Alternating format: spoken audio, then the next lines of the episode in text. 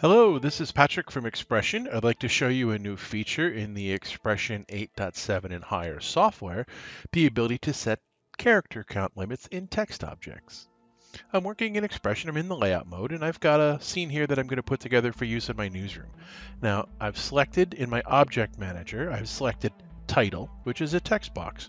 I'm going to come over to my object inspector and I'm going to choose tabs and options. In which you'll notice there's a new set of input fields here labeled character limits. There's a soft limit and a hard limit. And you can see underneath it it's telling you zero means no limit. A soft limit basically allows the user to go to this point in a little past. It's kind of a warning. Hard limit means it won't let them type anything further in there. So for example, I'm going to go ahead and I'm going to set this soft limit to say 30. I'm going to set the hard limit to 40. Now, I'm going to go to the layout mode. Now in my sequence, I'm going to take that same scene, I'm going to drag it into my lower third scene group here in my sequence, and I'm going to select that title input field. And what I want you to notice, the text here on the input field is black. As I go to add a few more characters, don't worry about the spelling. But I want you to notice that it went red. Why did it go red? Because I just passed that soft limit. And I'm going to continue typing, and what you're going to notice as I continue to type, guess what? You can hear me typing, but you can see that nothing is entering that text field. Nothing is changing in my preview graphic. How come? I've hit the hard limit. That's going to prevent me from adding additional content in here, so the designer now has control of how many characters go into each text input field.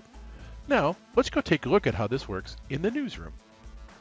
Now I'm working inside of Inception and I've got my XPression MOS plugin open and you can see I've got that same template open here.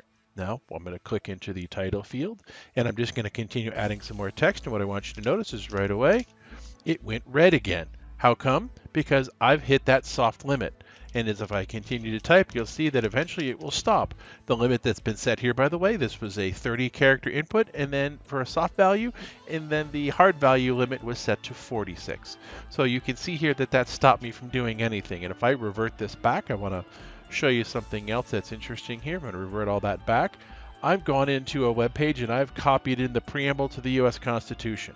And if I go ahead and I try to paste that in, guess what? It's only going to take the number of characters up to the hard limit. It will not let you paste in additional text. That's a little different than some other tools you might have seen, but this again helps you enforce the character limit, which again maintains, for example, how many characters you want squeezed into one row. So this hard and soft value limit now allows the designer to set limits and warnings for how many characters can go into a single text object.